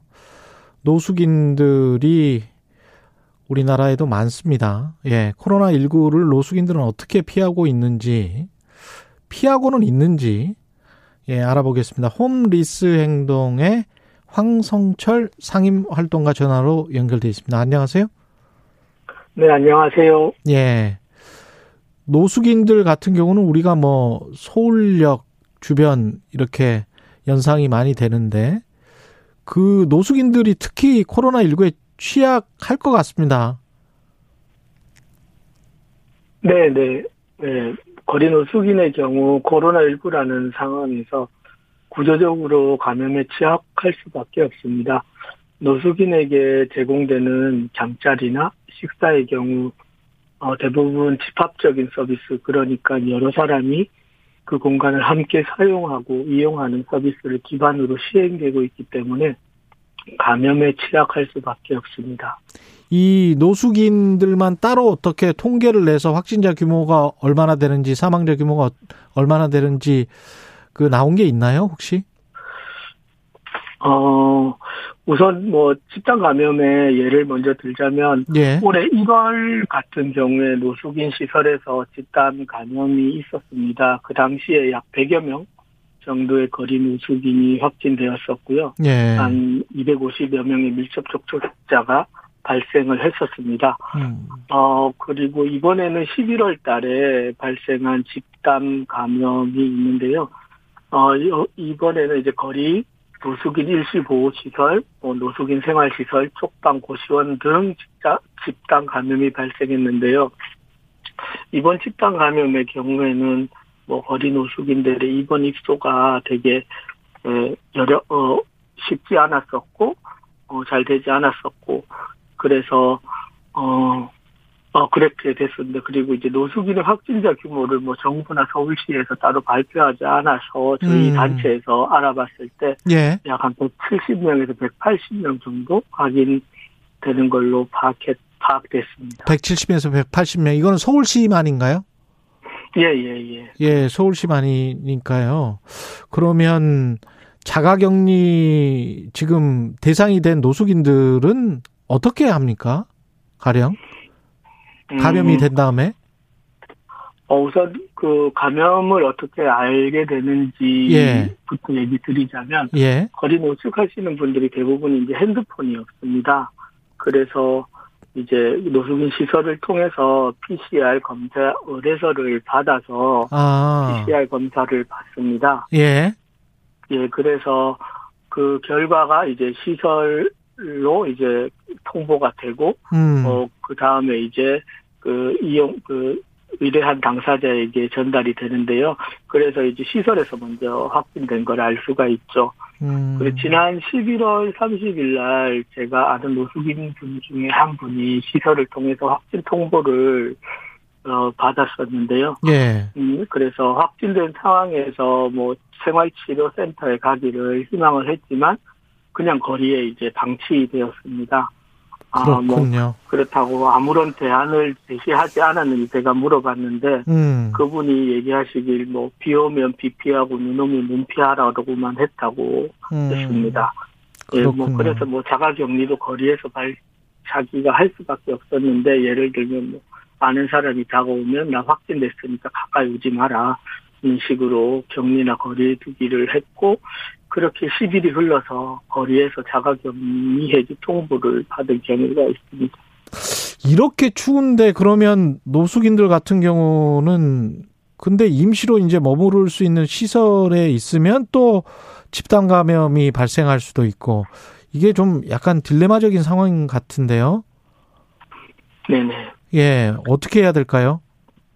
뭐 이제 뭐 아시다시피 노숙인 일시보호 시설이나 생활시설 같은 경우에는 예. 뭐 집단 감염이 이루어질 수밖에 없습니다. 뭐 화장실과 식사 장소를 공용으로 써야 그러니까요. 해서 예. 예, 확산이 취약한데 어 그래서 뭐 유엔에서는 팬데믹 초기 때부터 어 이런 상황을 예측하고 어 이런 위험이 있는 특정 집단에 대해서 특별 조치를 취할 것을 강조했는데 음. 사실 서울시나 뭐 정부 같은 경우에는 대응 대책 자체를 하지 않았었죠.